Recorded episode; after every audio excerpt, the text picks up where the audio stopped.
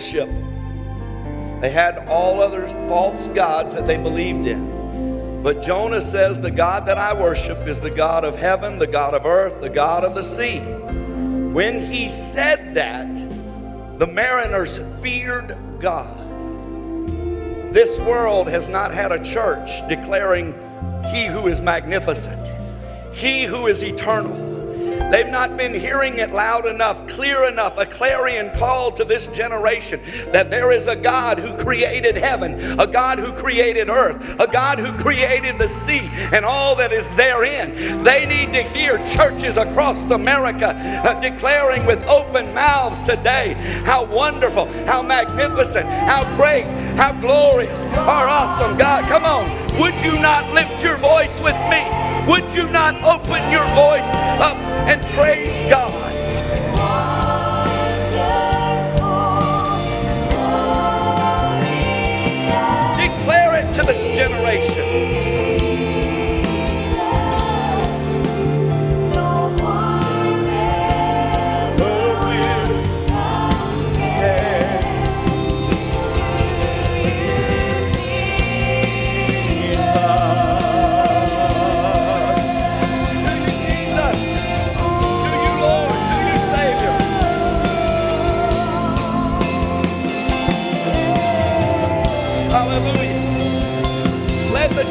Lift up a praise. Let the church lift up a praise. Come on, open your mouth.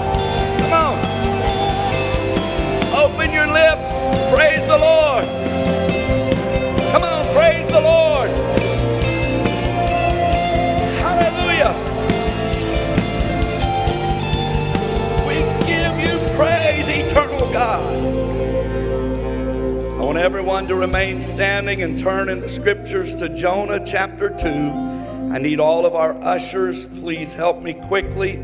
All of our ushers, I know many of them are out, so some of you folk fill in the post. While I'm reading the scripture, making these introductory remarks, I want you to pass out the God and Country tickets that we have there about the outdoor service a week from tonight. This is a very important thing. It is a spiritual evening. It is something God put in our heart. And we're going to obey God, and the church is going outdoors. And we're going to worship God outside from 5 to 7, 5 to 7:30, pardon me, 5 to 7:30. Some great fun, food and fellowship. Some new things this year. I mean, it's just going to be great. But 7:30, we're asking the God of heaven to visit earth. And I want you here, and I want you inviting people, connecting with people this week.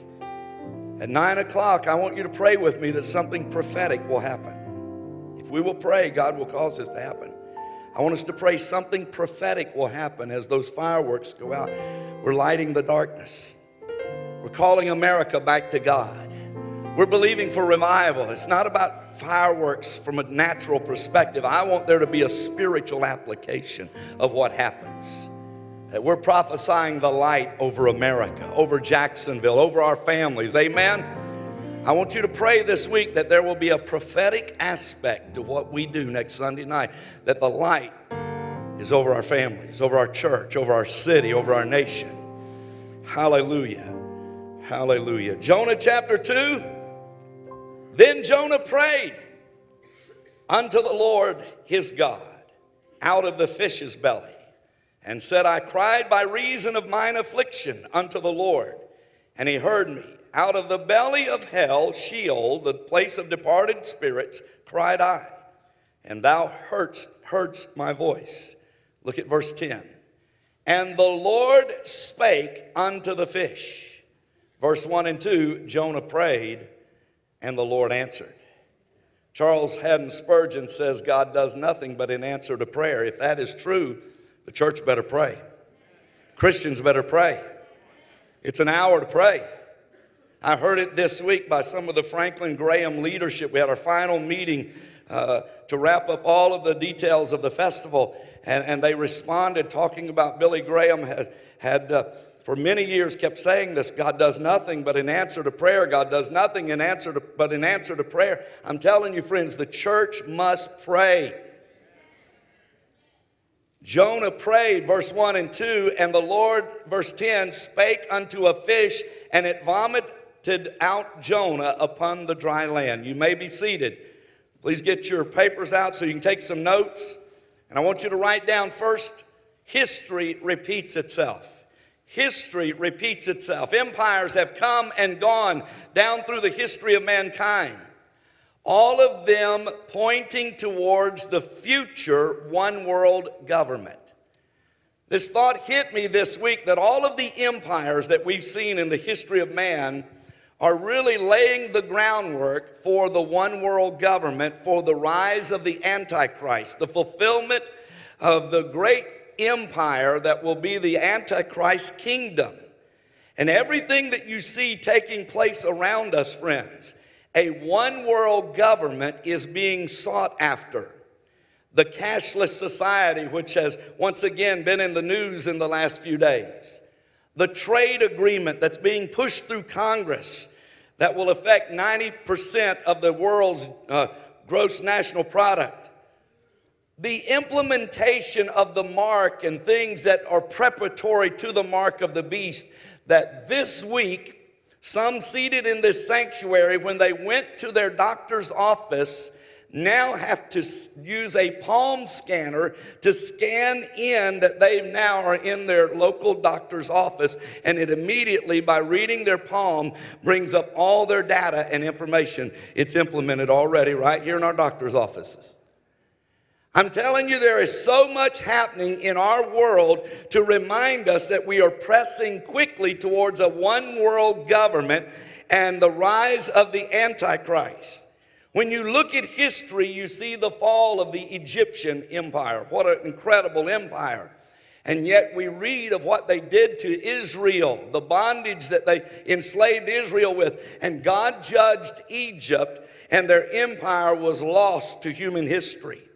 We read about the Assyrian Empire attacking Israel in 722 BC, and not many years later, the Assyrian Empire fell and was conquered. We read about Babylon attacking Israel in 587 BC, and Babylon falls just a few years later in 539 BC. We read about the fall of the Persians and the Grecians, and we read about the rise of the Roman Empire, and we read about their attack upon Israel.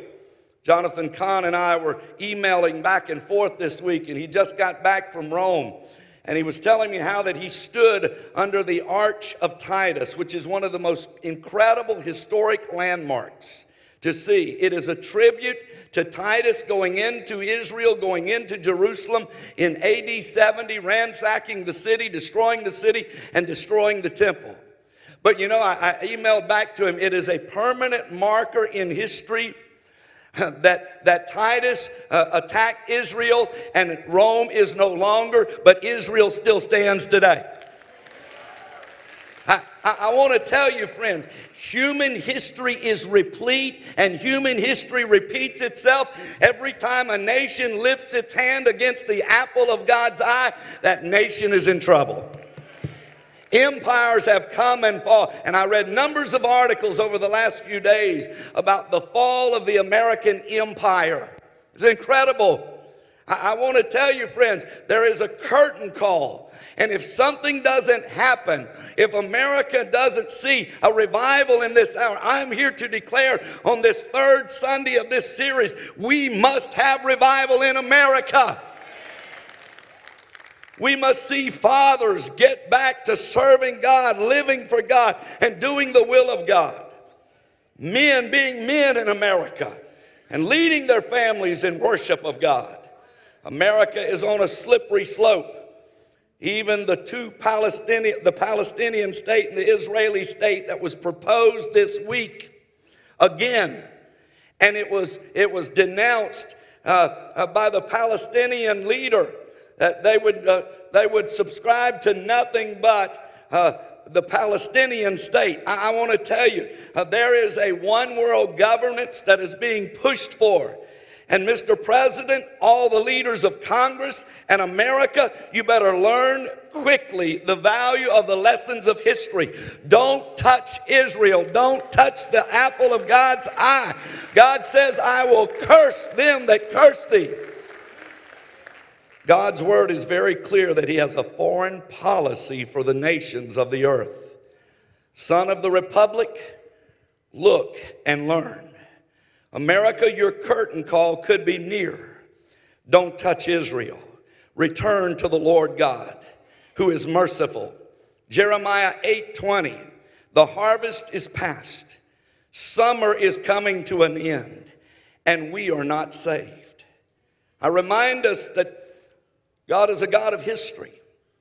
And you can't put God in a box, but God leaves certain footprints in history that we need to learn from. And one of those footprints leads us to this fall, to September, to the end of a seven year cycle. And friends, what has happened at the end of that seven year cycle ought to be a reminder that human history repeats itself because God changes not and only God hearing the prayers of the righteous and God's people calling out upon Him. Friends, I'm telling you, we don't want the end of this cycle in September uh, to come and us having not turned to God and not called on the name of the Lord. We want to be a repentant people. The summer is ending, Jeremiah said. The harvest is past, but we want America saved, is our battle cry. The first Sunday of this series, two weeks ago, I asked you who will hold the rope.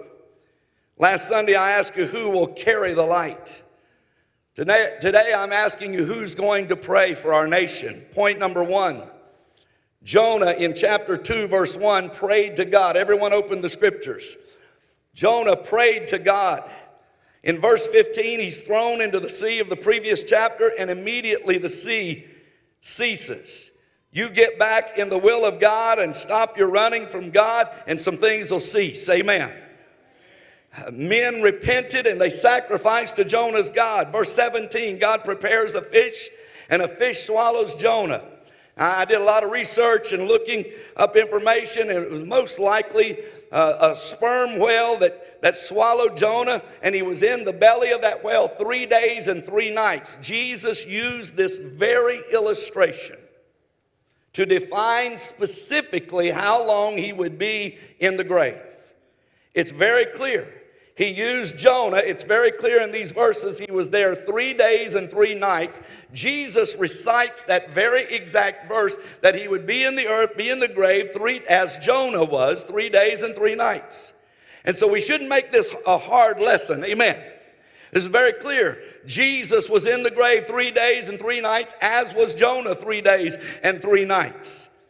And then this fish has swallowed him. He's there in the belly of the fish. And look at verse 1. In the belly of the fish, he prays unto God.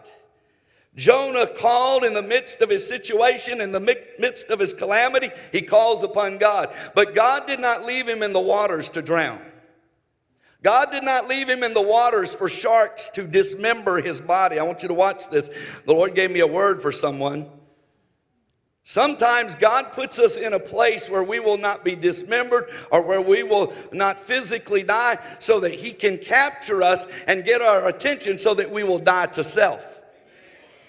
And, I had this word while I was writing these notes that sometimes uh, God puts people in a, in a facility or in a place where He can safeguard them long enough to get them straightened out, where they will say, Not my will, but thine be done. Because had they still been out in the waters of life, the sharks may have dismembered them, that they may have drowned in the seas of the ocean. But God put them in a safe cocoon, a safe pavilion, so that He could get their attention and they would once again cry out to God. So, Mama, have courage and faith today. God's not finished with your loved one. I don't know who that's for, but that's for somebody. Amen. Wherever you are, cry out to the Lord. In verse 2, because of my affliction, the King James says, the English Standard Version says, In my distress I cried unto the Lord. The best thing you can do, Father, on Father's Day, in your distress, is cry unto God. Cry out to the Lord. He hears you when you cry. Verse 2, Jonah says, Out of the belly of Sheol, hell, the departed spirits. This happened about nine, uh, about 746 BC. And Jonah, there in the fish's belly, he cries out to God, no matter where you find yourself today, call upon the name of the Lord. The Bible says uh, that would to God that men would always pray and not faint. He may have you in a dark, closed dungeon. I'm telling you, the fish's belly was dark, it was closed in, not a lot of movement. Amen. He can't get up and sing Father Abraham. He, he's, just, he's just right there, closed in, dark dungeon. He cried unto the Lord. Wherever you are, wherever you're watching from, you may feel closed in by the circumstances, by the difficulties. Cry out to the Lord. Somebody say, Amen. Paul and Silas cried out to the Lord in prison, and God heard them and broke them out. Look at verse 7. I want everybody to look at this. Now, we believe in verse 7 that Jonah died. He said, My soul fainted within me. Jonah died in the belly of the whale. But look at Jonah in these following verses, beginning with verse 9. He's about to break out. Amen. Crucial to his breakout and breakthrough was the praise that came forth in verse 9. I will sacrifice unto thee with the voice of thanksgiving.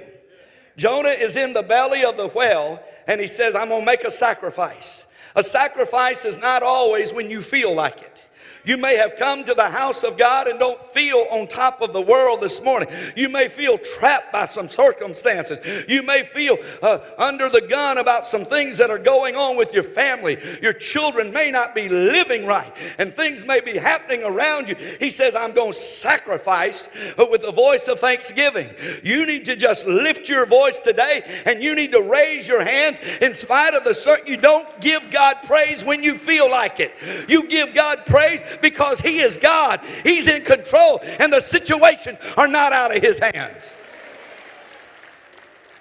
If we only gave God praise when we felt like it and when everything was going good, uh, there'd be a lot of times that we would miss breakthrough times.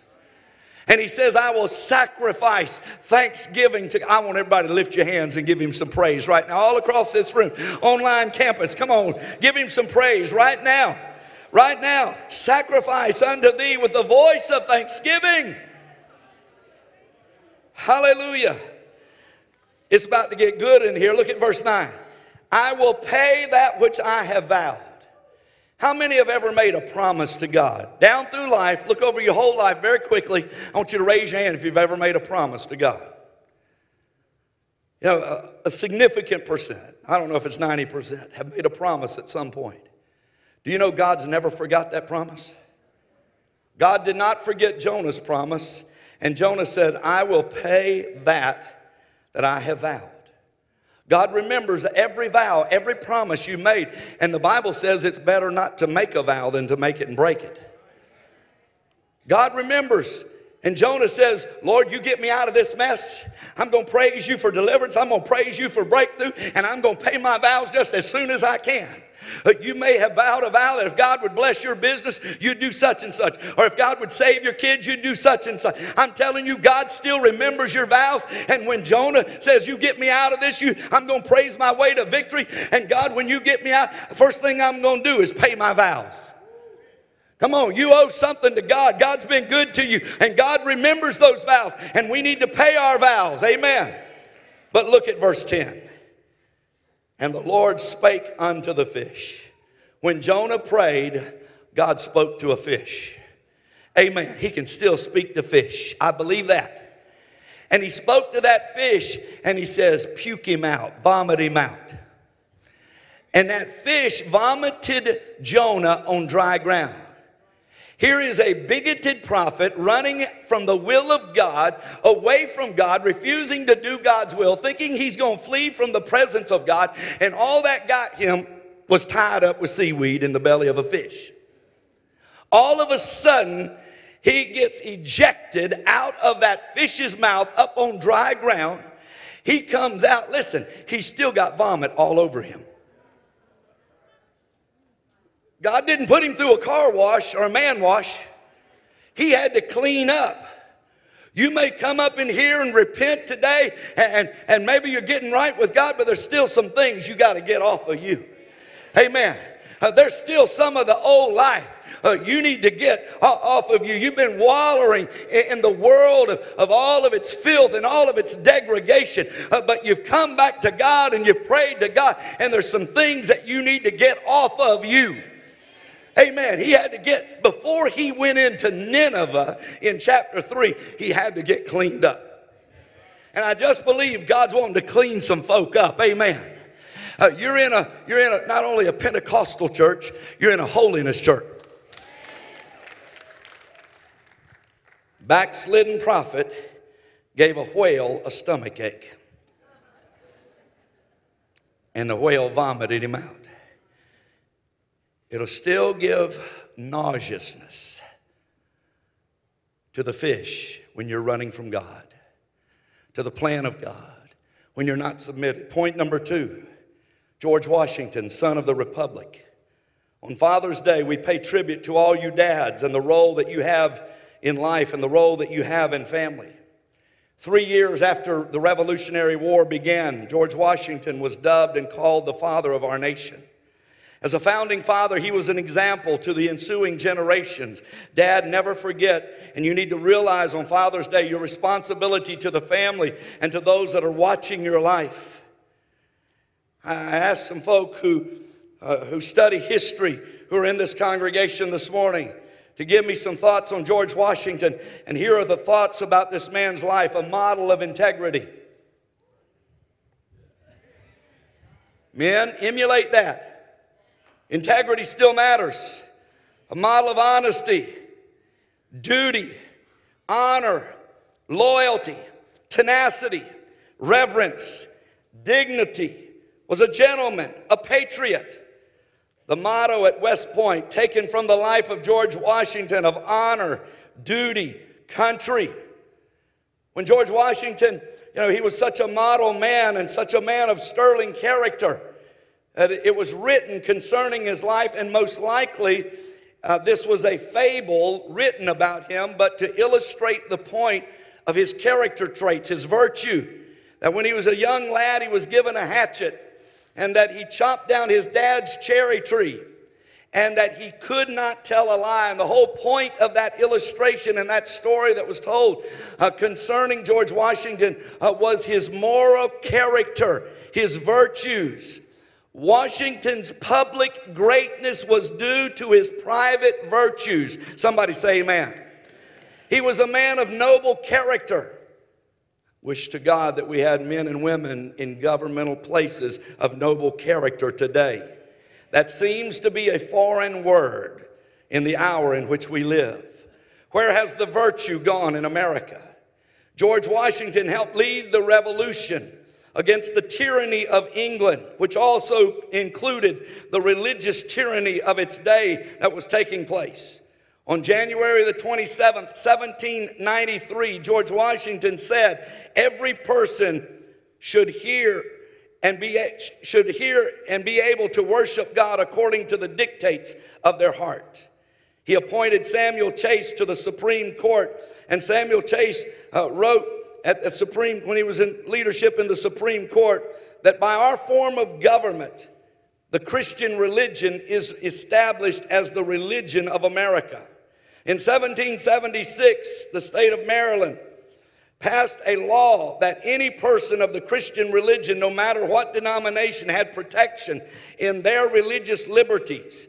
That every person who had any office had to take an oath when they took that office, and they had to declare a declaration of belief in the Christian religion. At age 20 in 1752, before he came on the scene on Sunday morning, he prayed a prayer. Then again on Sunday night, that we have the words from. We are calling on Almighty God, the most merciful Father that taught Israel to offer up daily sacrifices. I will praise you for the protection night and day. It's a good prayer. Pardon, I beseech thee, my sins. Remove them from, my pre- from thy presence as far as the east is from the west. Bless my family. Be our God and guide. For his sake, who lay down in the grave and arose again for us, Jesus Christ our Lord. Amen.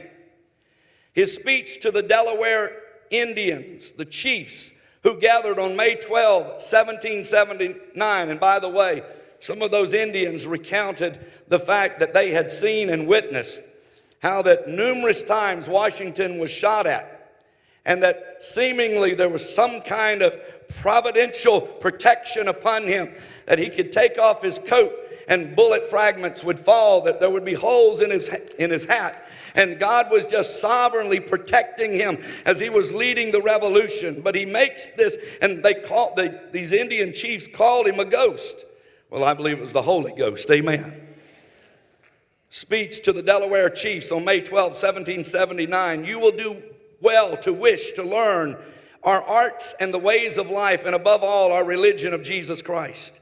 Congress will do everything they can to assist you. George Washington regularly attended church. Now, here's a novel idea he paid for the pews at the churches he attended. Hallelujah. Amen. What if you had to pay for the pew that you're sitting on? Amen. But he paid for the pews, and many of the churches he attended, those pews were located on the very front row. He loved to sit on the front row, but watch this. During his two terms as president, every city that he ever visited, he attended church services. As many as three church services a day in being in church. His prayers at Valley Forge are well known. But I want to mention something that's not as well known this morning, and I'll hasten. A vision that George Washington is said to have had. And I want to qualify this that State Senator Mel Richardson, who is the chairman of the board of American Family Institute, related this after his research and his connection with the Library of Congress. And I want everybody to understand very clearly this comes from Mel Richardson chairman of the board of the American Family Institute. He was state senator for over 20 years in Idaho. And he wrote this and released this on April 10th after having worked with the Library of Congress. And they validated the authenticity of the vision. And when it was released in America, they would not validate who had the vision. Uh, they left that up they said, We will leave that in your hands. But they validated the vision was in the national papers prior to the complete vision, prior to the Civil War. So, what I'm saying is, there was a vision being circulated, many believe was a vision that George Washington had, but it was a vision, and it's important to get the date here, and Library of Congress validates this prior to the Civil War. In this vision, there was a vision by an angel coming and revealing that there would be three great perils against the United States of America. And the first was the Revolutionary War that they were involved in. The second would be another great war of Americans fighting Americans. And this was printed, it was in the National Stars and Stripes prior to the Civil War. It was printed and it followed suit that that second great peril. But the third great peril that was seen in that vision was a peril yet to come towards the end of time when from other continents people would come and would attack this nation. And that as this nation came together as a union, in fact, the angel had on his on hi- what he was wearing, his headpiece, union. That as the nation came together in unity, where the Lord finds unity, he'll command the blessing.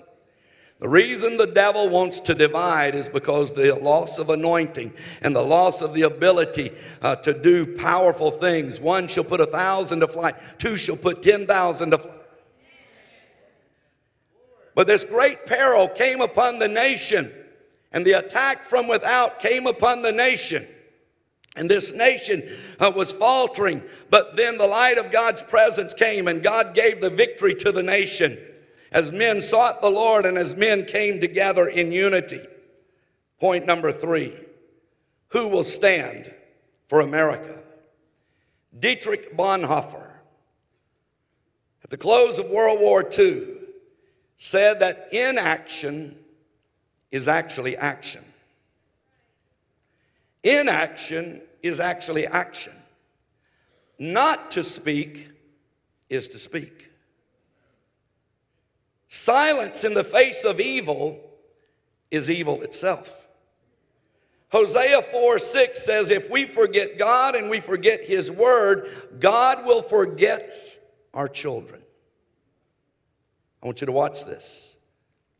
A little over a month ago, a month and two weeks, a nation in Europe rewrote the definition of marriage. And less than five weeks later, their children are dying in the streets. Six of their children died in California a week ago, all at one time, all from the same country. God says, When you forget my word and you forget my law, I will forget your children. America, take heed. When a man can walk on the grounds of a church and steal from the house of God, break into the buildings and steal equipment that belongs to the work of God, he's lost his fear of God. When a man can go to the house of God where people are worshiping and studying the scriptures and praying to the eternal God, and a man can dare break the Ten Commandments and the laws of God and taking another life, he's lost the fear of God. I'm telling you, we've raised a generation that knows not the Almighty God and they have no fear of God. We've taken the Bible out of the schools and we've taken Christianity out of their lives, and man no longer fears God. I fear God. I fear standing before Him one day and not hearing, Well done, thou good and faithful servant. America has lost the fear of God.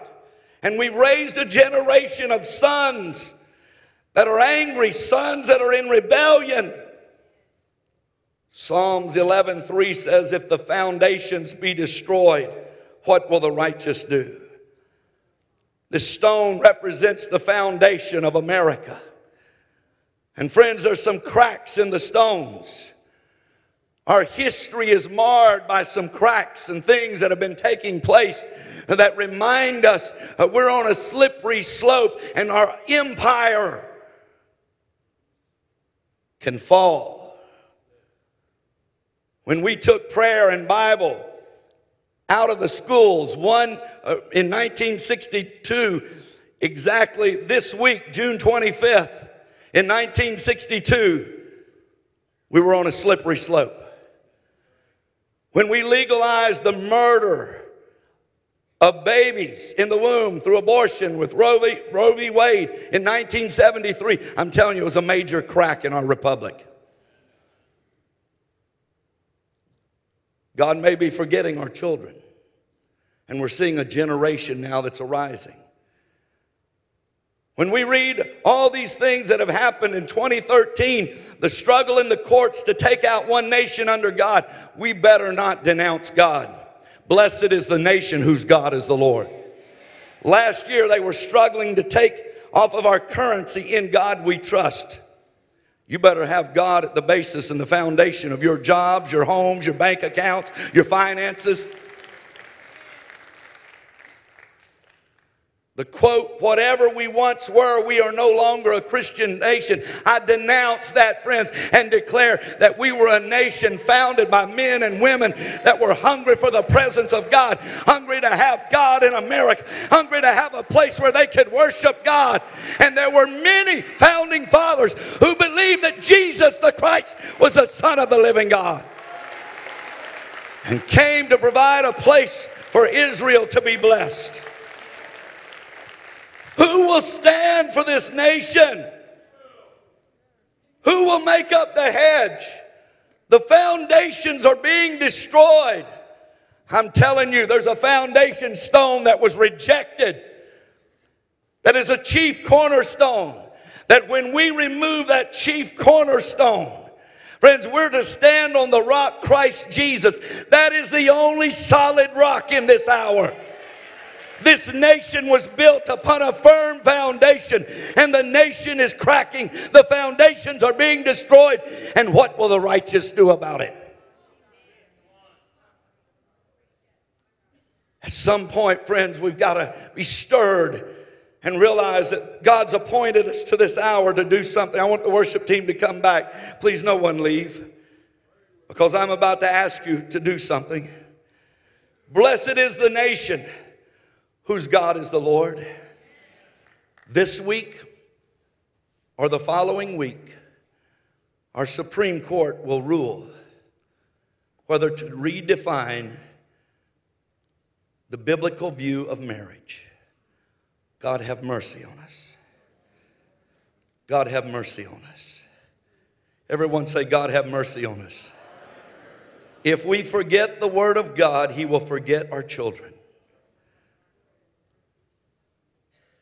How a young man with no repentance, no remorse, and yet from the congregation and the families were with such pain, they were issuing love and forgiveness, and yet no repentance, no remorse.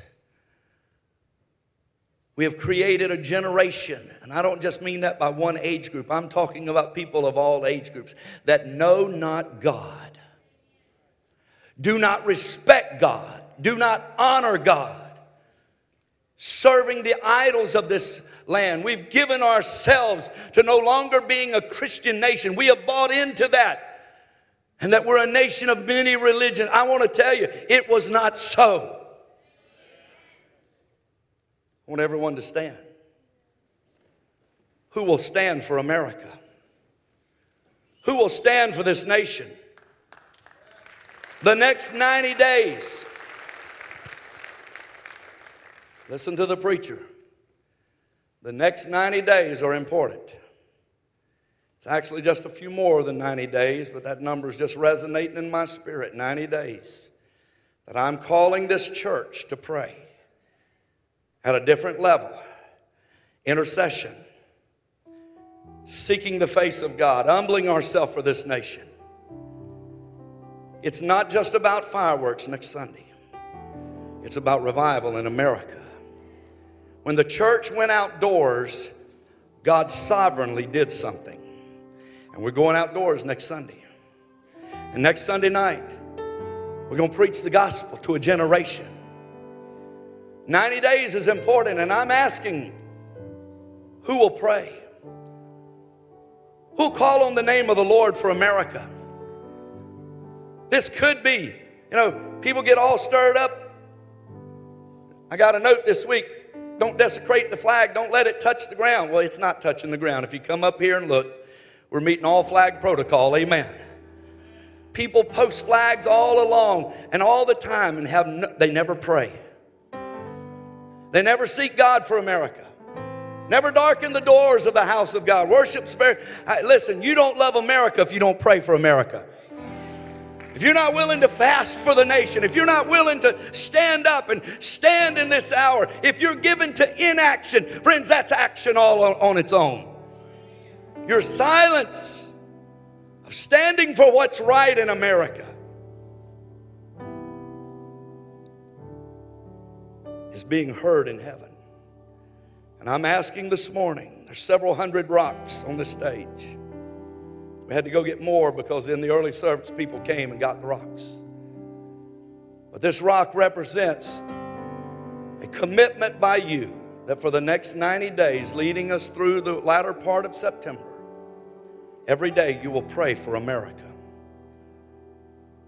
You'll put that rock in a visible place. And for 90 days, you're going to pray and we're going to repent and we're going to call on the name of the Lord. And we're going to believe God. If you take one of these rocks, I want it in a visible place and I want it as a daily reminder pray for America. And I want you to pass out those cards and I want you to do everything possible to get people out next Sunday night. Because I believe revival is coming to a nation. America shall be saved. If you want to pick up one of these rocks, I'll, I'll get you to wait just a moment. You can go ahead and get yours, JD, but wait, everybody else wait because we need to bow our heads. This is more important. If you're not saved, if you're not a believer, Dad, the greatest thing that you can give to your family. You know, when I have to counsel with young people, they're strung out on drugs, addicted to alcoholism so terribly bad. And their families don't know what's going on. And our staff has to deal with things that, and you look back at the home and the family and you see there's a never attendance at things that really matter. Occasional attendance at church is not going to cut it. It's not going to save your children. If you forget God, God will forget your children. And it's time, parents, dads, it's time to be real. It's time to get back to God. It's time to lead our families to worship, lead our families to prayer, to be faithful to God. Somebody say amen to the pastor.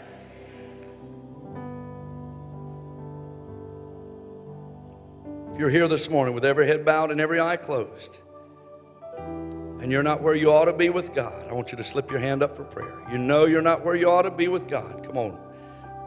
Anywhere in this sanctuary. God bless you up in the balcony, in the very back of the balcony. I see you. Amen. God bless you. You can let your hand out. God bless you down front, sir. Amen. God bless you in the back, under the balcony. Yes, ma'am. Maybe you're Jonah and you've been running from God. People have been emailing, Facebook messaging, talking to me personally, say, Pastor, I'm the Jonah. I've been running from God. I'm out of the will of God. I'm coming home. I'm getting right with God.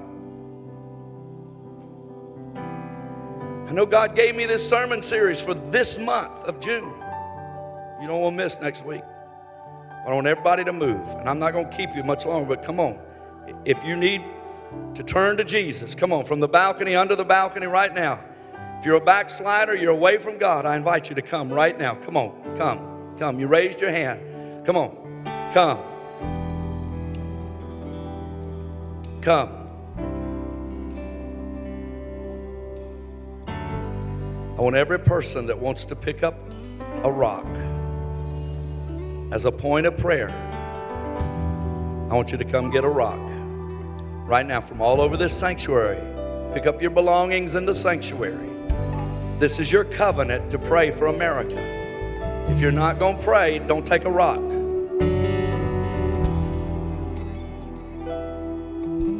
Once you got your rock, if you'll leave the altar area so all the people coming can get Come get your rock. There's nothing holy about this rock. It didn't come from Israel. But it's a covenant you're making. I'm going to pray for my nation.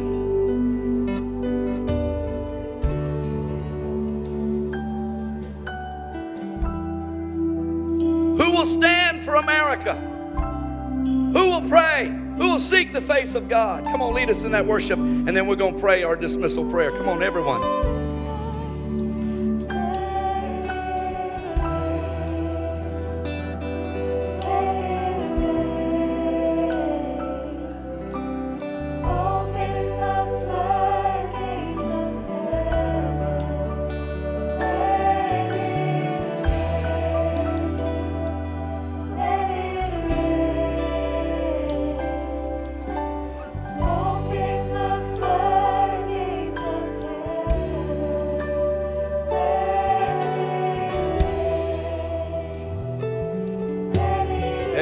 Everyone slip up your hands. Come on, slip your hands heavenward. Floodgates of heaven. The stone that the builders rejected has become the chief cornerstone. God and country united once again. Revival in America.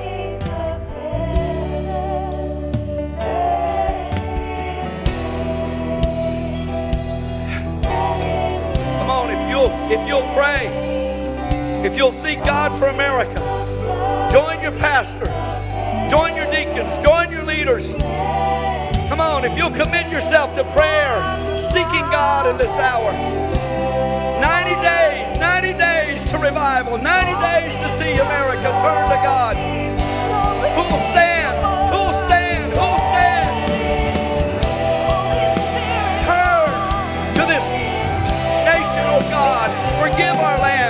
Heal our people of their sins. I want everybody to lift your hands up. Come on, lift your hands. Pray for the rain of the Spirit, the rain of the Holy Ghost.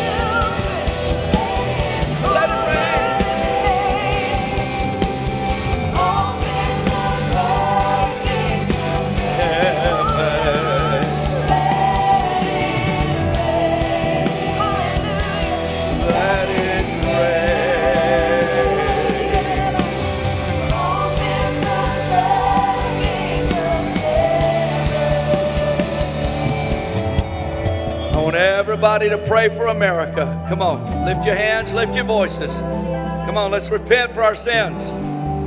Repent for the sins of our nation. Oh Lord, forgive us, cleanse us. Lord, we repent for the waywardness. Lord, we repent, God, for dads who have drifted from safe foundations. Draw the dads back. Prophetically, Lord, you said that you would bring the sons home, bring the generation of sons and daughters, sons to their fathers, daughters to nurse at their mother's side. Lord, let parents be what they ought to be. Rise up in this hour and be spiritual leaders, oh God. Take our nation back. We take America back.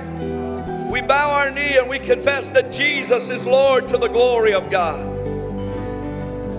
We cry out, oh Lord. You heard Jonah's cry in the belly of the fish. Oh God, would you not respond from heaven? Would you not respond? Would you not visit America this summer? The summer of 2015, the summer, oh God, let this be an hour, 90 days of revival, 90 days of an awakening. Let the rain of your spirit come. Let the wind of the Holy Ghost, the fire of the Holy Ghost fall upon this nation. Not natural fire, not natural wind, not natural rain, but the wind of the Holy Spirit. Flow, flow, flow.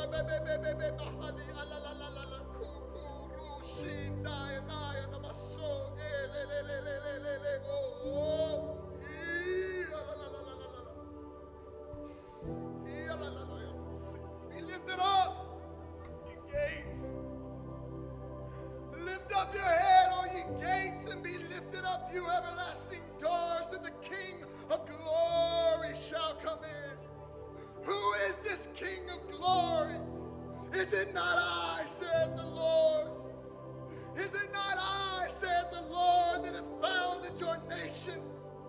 Yet your people have rejected the chief cornerstone.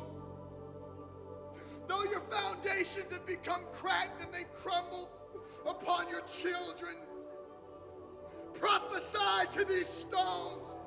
Prophesy to the brokenness of your generation. Shall these bones live? Can these bones live again? Yet I say they shall live again. Yet I say I'm calling a generation of men. I'm calling a generation of people that will prophesy to the brokenness and the brokenness of your society to be healed, to raise up a generation of intercessors and warriors that will stand for righteousness, justice, truth in this generation. Will you answer the call? Hallelujah. Who will stand? Who will stand? Come on, everyone, lift your hands and lift your voices to the Lord. This generation needs to know our God. This generation needs to encounter God. Hallelujah. Who will stand for America? Who will stand for our families?